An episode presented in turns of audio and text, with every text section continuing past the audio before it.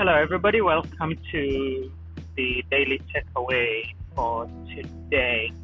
Our reference will be Leviticus chapter 13, Hebrews chapter 13, and Ezekiel chapter 31 and 32. In Leviticus chapter 13, we look at different kinds of skin diseases that defile people and make them unclean. What stands out here is that there is a long explanation and a long description of different things that defile, and we have a high priest who can go and diagnose and either declare you clean or unclean. And if you are declared unclean, then you are isolated and you have to go shouting unclean, unclean, so that people can stay away from you. For good reason, these diseases could spread and they could affect other people. The only thing I find interesting is that the high priest could diagnose, but he could not cure or heal or treat. The only thing he could do is either declare you clean or unclean. That's an example of what sin does to us.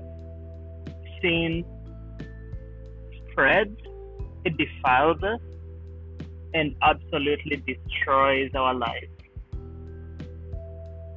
But I'm grateful to God that we have a high priest who can not only diagnose but also treat.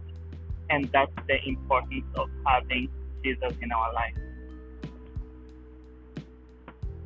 Ezekiel chapters 30, I believe it, it was 32 and 33, sorry, talks about just the God pronouncing judgment on these unbelieving nations and what kind of punishment, what kind of consequences come with not believing.